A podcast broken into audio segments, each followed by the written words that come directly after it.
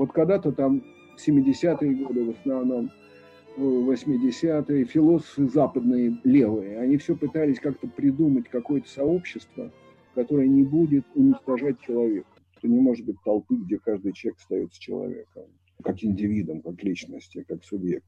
Вот это призрак полного выворачивания хорошего во что-то пугающее, конечно, он все время висит. И очень трудно, имея наш исторический опыт, от него окончательно избавиться.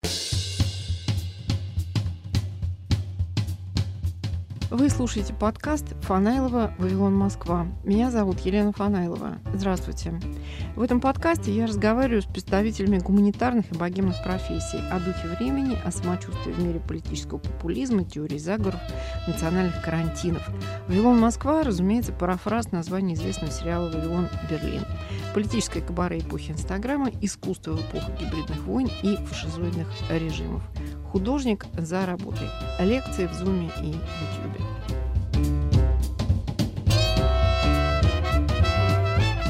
Сегодня вы услышите Михаила Емпольского. Он известный исследователь культуры, кино, философ, преподаватель университета Нью-Йорка. В Петербурге в издательстве журнала «Сеанс» вышла его книга под названием «Ловушка для льва» со сложным подзаголовком «Модернистская форма как способ мышления без понятий и больших идей». Книга эссе Емпольского «Без будущего» тоже была посвящена модернизму, форме и работе времени. Готовится еще одна рукопись, ее рабочее название «Дыхание и поверхность». Самым интересным, мне кажется, размышление Емпольского об утрате человеком субъектности – и в этом он видит причину больших общественных трансформаций сегодня. В том числе это видно в массовых реакциях на пандемию коронавируса, в приобретающих радикальные формы движениях феминисток, а, защитников прав меньшинств, разрушителей памятников в так называемой новой этике. Центра Вознесенского в Москве и поэт Татьяна Щербина, редактор последнего номера журнала «Вестник Европы», где опубликованы эссе Михаила Ямпольского, любезно предоставили нам возможность представить нашим слушателям фрагменты выступления философа в Zoom, как и принято в эпоху пандемии карантина. Михаил Ямпольский для начала описал период классического модернизма, черты которого, по его мнению, можно увидеть даже в период после Второй мировой войны.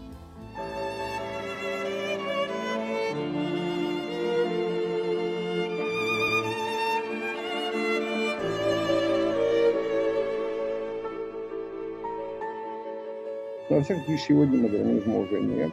И мне кажется, что это невероятно интересная эпоха, когда акцент с такого миметического, вот как будто мы описываем мир данными нам художественными средствами адекватно. Это ощущение где-то в середине 19 века пропадает.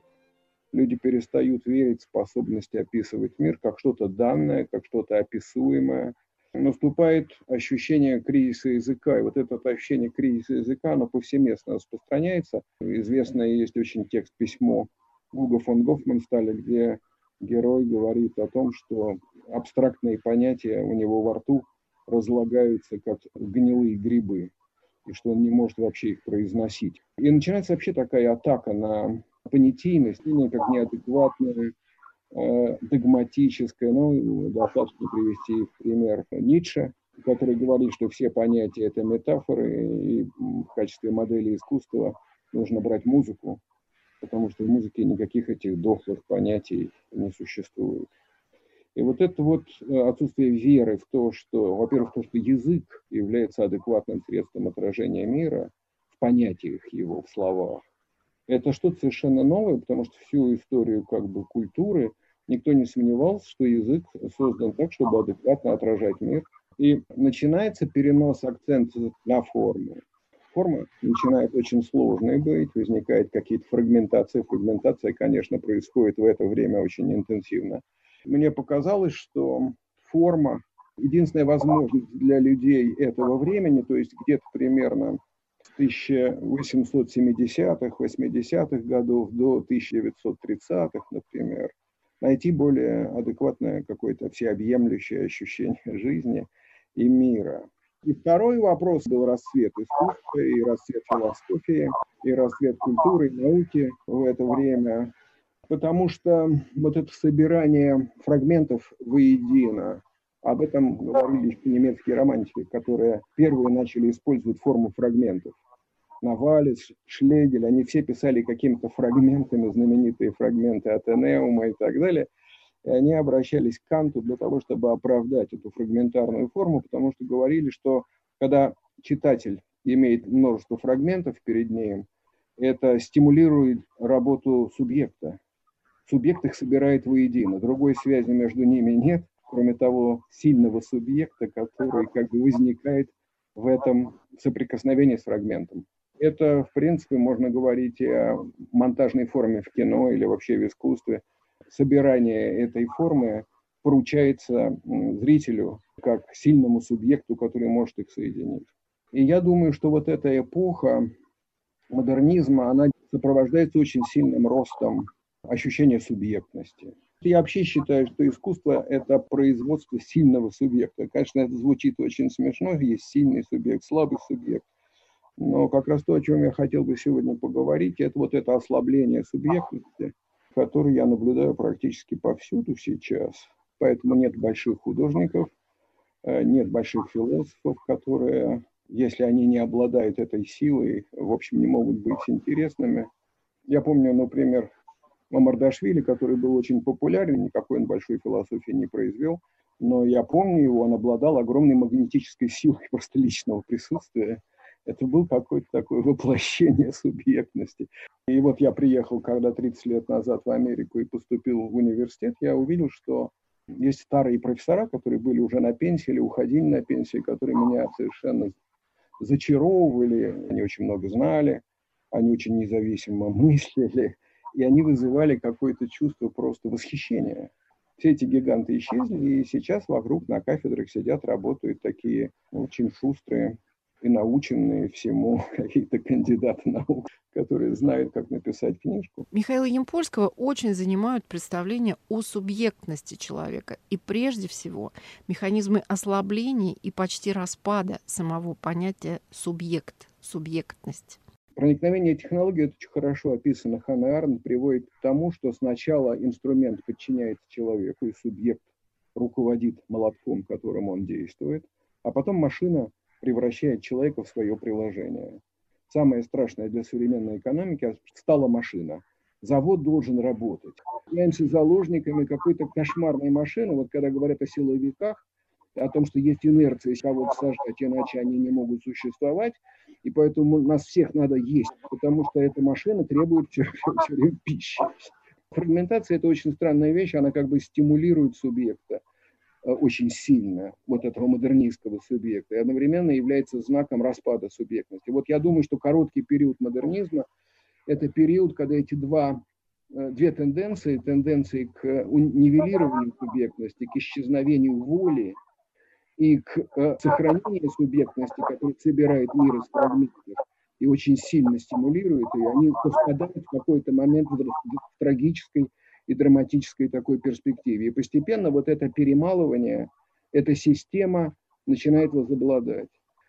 Э, Гуссерль, который придумал феноменологию, говорил о том, что главная черта человеческого сознания – это интенциональность. Интенциональность – это направленность на объект. Он говорит, нельзя иметь сознание, думать о чем-то, например, если ты не направлен на какой-то объект. Ты не можешь вообще думать. И поэтому человек все время направлен на объект. Есть и целые теории, например, биосферы придумал когда-то, например, такой немецко-эстонский биолог Икскюль, который говорит, что животное отличается от всего остального тем, что оно всегда выбирает стимул, на который реагирует. Она всегда ориентирована. Она не может просто жить, даже там какая-то бабочка говорит, чувствует два звука. Эти два звука она выделяет из всего мира. Вся феноменология начинает говорить, что интенциональности не нужно. Выходит одна за другой книги о том, что интенциональность не является качеством субъекта. Идет огромная критика вообще субъекта как философской категории. И тебе говорят, что субъектность задается пассивно. На тебя что-то воздействует, без твоего выбора, без того, что ты направляешь свое сознание. И это тебя формирует. Вот эта культура виктимности, о которой все сейчас говорят, о том, что все жертвы, все травмы, это все то же самое, это превращение вот этого, этой интенциональности, этой активности в пассивность. Это очень хорошо различал уже Ницше между активным и пассивным. Он, который говорил, что вот раб, он находится в рабстве, он пассивен, и поэтому его реакция на мир – ресентимент. Всех не люблю, всем завидую, все говно. Это реакция пассивного человека. А есть активная позиция, которую он связывал с аристократами. Аристократ не имеет ресентимента, у него позитивный, как я бы сказал, интенциональное отношение к миру. И вот это нарастание пассивности, и то, что, кстати, исчезает будущее, которое является объектом активного конструирования, а мы теперь полностью погружаемся в память, которая создана как бы нами пассивно, потому что нам, что-то нас откладывается. Мы таким образом приобретаем всю нашу как бы субъектность пассивно. Вот это бесконечное нарастание чувства беспомощности и пассивности, она очень э, интересна. Я думаю, что эпидемия, она очень интересна в этом смысле. Что-то на тебя обрушивается, ты можешь только сидеть и страдать, как бы переживать и ждать, когда это все кончится. Помрешь, не помрешь, стараться не ходить в магазин. Вот это как бы разрастание сферы пассивности, не то, что оно в воздухе висит, это, это связано с трансформацией культуры в очень широком смысле когда все говорят Путин, Путин, Путин, я думаю, что Путин ничего не может поделать с той системой, которую он создал. Он может только в ней крутиться как э, колесико, делая вид, что он что-то решает. Ну, там что-то он кого-то может, там, я не знаю, посадить и кого-то выпустить, но это ерунда, потому что саму систему, которую он создал, ничто не может как бы изменить. И, конечно, все эти идеи, что можно поменять Конституцию там и так далее, мы знаем, что это мало что значит, потому что сама система работает с Конституцией, без Конституции. Она крутится по своей логике. Вот это чувство включенности в механизм, который над тобой, приводит к тому, что постепенно начинается вымывание субъектности. И вот эта пассивность и активность принимает очень разные конфигурации их соотношения. Она всегда очень сложна, где-то что-то выдвигается на один план, потом какой-то на другой план. Как связаны, по представлению Михаила Емпольского, новая этика и ослабление субъектности, вплоть до ее утраты? Вот все говорят сейчас там о новой этике, да, о харасменте, там, обо всех этих там каких-то делах. И я э, пытаюсь на это смотреть несколько иначе я говорю себе, с чем идет борьба во всех этих вещах, что объединяет вот этот радикальный феминизм, например, МИТУ, или расовые волнения повсюду, или там свержение памятников. Я это называю борьба с доминантностью. Это вот такие новые субъекты, которые включены в сети. И они все выступают против разных форм доминантности. Афроамериканцы выступают против формы белой доминантности, любой белый, потому что он занимает привилегированную позицию в культуре. И как с этой привилегированной позиции быть? Памятники уничтожают не потому, что это памятник рабовладельцам, это, конечно, чепуха, а потому что сама идея памятника – это идея доминантности персонажа над массой. Почему это вдруг какой-то стоит болван из бронзы, да еще на лошади над нами? Э, значит, взять даже мету, феминистское движение, оно ли сражается с с идеей мужской доминантности в культуре, экономике, в политике и так далее. Это все время идет борьба с какими-то доминантностями. И поэтому она так сильно сосредоточена вокруг доминантных личностей. Cancel culture, о которой сейчас все говорят, она распространяется на людей, которые принадлежат, когда жертвами становятся знаменитые старики. Я не знаю, там Вуди Аллен, там, Поланский, там, парализованный инвалид какой-то Левайн, который вдруг начинают э, уничтожать. И у меня такое ощущение, что это борьба не только с каким-то призраком какого-то сексуального поведения, но это идет речь о том, чтобы э, бороться с доминантными фигурами с помощью вот такого способа. Потому что это все фигуры вот этой вот архаические обломки вот той доминантной субъектности, который, мне кажется, совершенно невыносимый для вот этого нового слоя культуры, не надо высовываться. Чего вы нам Шекспира вашего суете? У нас вот свой есть Шекспир, никто о нем ничего не знает, но вот он там Шекспир какой-то сексуальной группы или там какой-нибудь этнической группы и так далее. У нас вот мы будем изучать своего Шекспира. И такой, он должен быть такой маленький, этот Шекспир, и не, доминантный, тогда его можно изучать. Поэтому мне кажется, что судьбы культуры сегодня они в значительной степени предопределены этим массовым движением. У меня ощущение, что не будет иметь конца, оно будет меняться, конечно, как-то. Но мы сегодня находимся в этом периоде краха классического представления о культуре, которое основано на том, что есть художник, который имеет какое-то важное, доминантное видение мира, которое он может предложить другим людям, которым оно интересно, и которые хотят с этим видением мира иметь какие-то, какое-то взаимодействие. Это может быть там Шекспир, Пруст, Пикассо, это не важно. Значит, а теперь вот мы, девочки, мальчики, особо ничего не знаем, но это и не нужно. И вот это вот э, то, что происходит. Что могут писать эти подростки? Они пишут только о своем личном опыте. Личный опыт – это мама, папа, бабушка и секс.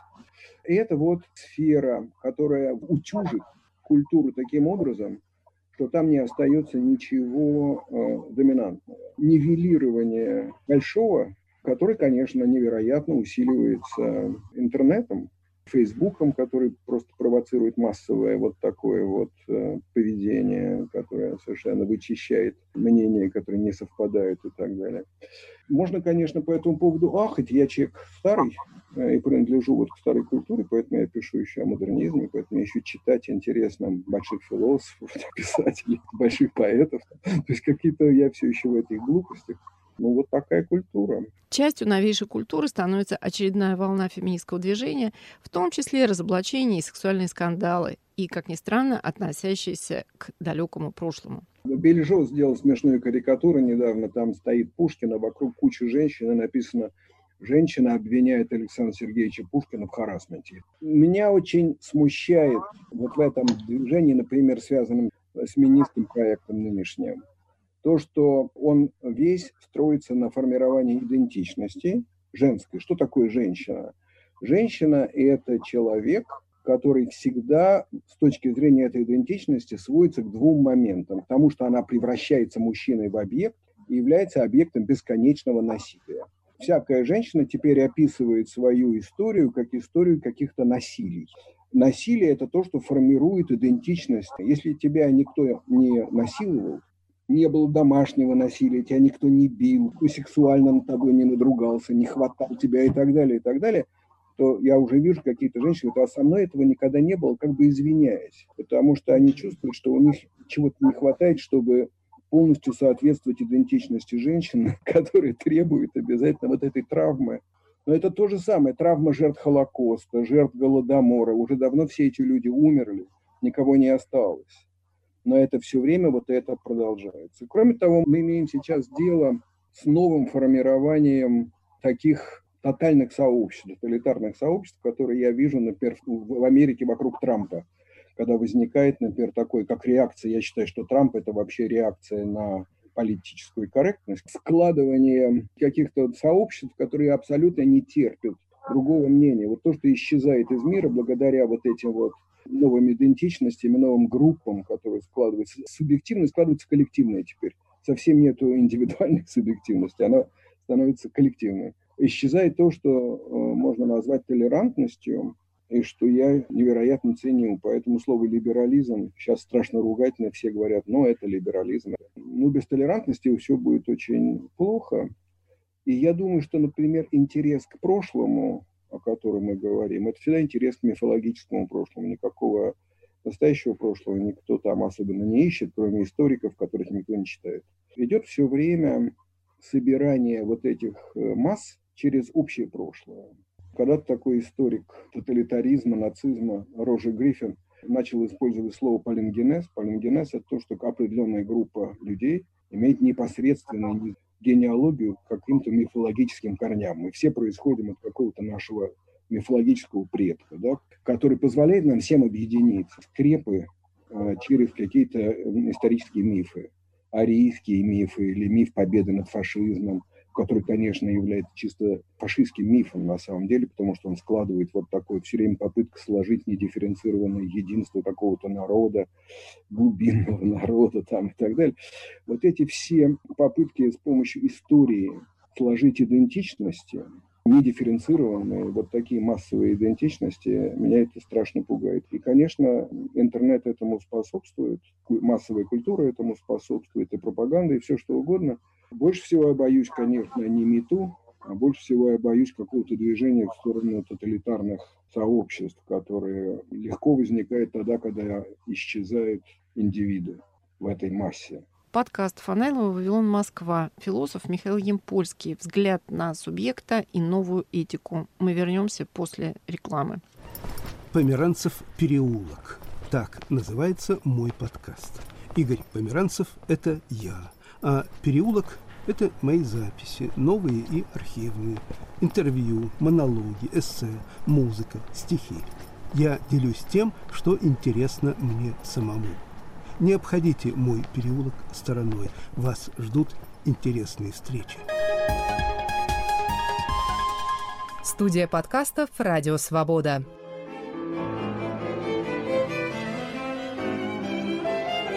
Вы слушаете подкаст Фанайлова «Вавилон Москва». Что беспокоит философа и исследователя культуры Михаила Емпольского? И что кажется ему утопией в нынешнем духе времени? Вот когда-то там 70-е годы в основном, 80-е, философы западные, левые, они все пытались как-то придумать какое-то сообщество, которое не будет уничтожать человека. Вот можно собраться в толпу и все-таки оставаться человеком. Вот этот вопрос, который они ставили, они придумали такое слово, которое использовал Делез первое, а потом оно попало к Нанси, а потом оно попало к Негре и так далее. Multiplicity. Multiplicity – это что такое? И это объединение массы индивидов, которые не складываются в тотальность, в какое-то единство. И вот они носились с этим как каким-то образом того, что мы можем создать общество, где каждый будет индивидом, который не, не сольется в эту толпу, и таким образом это может быть прообразом нового сообщества. Некоторые считали, что и вот этот интернет, где каждый сохраняет свою позицию и входит в свои субгруппы, мелкие группы и так далее, позволяет какую-то вот эту идею multiplicity поддерживать. Но я с самого начала считал, что это утопия, что не может быть толпы, где каждый человек остается человеком, как индивидом, как личности, как субъект. Вот это то, что меня больше всего пугает – вот в этом движении. Но что важно? Важно то, что все эти движения имеют что-то позитивное, и что ты от души поддерживаешь. Но ты поддерживаешь женское желание, э, чтобы женщины э, имели равный доступ ко всем правам, чтобы люди не относились с ним по-свински, по-хамски и так далее. Но кто будет против этого?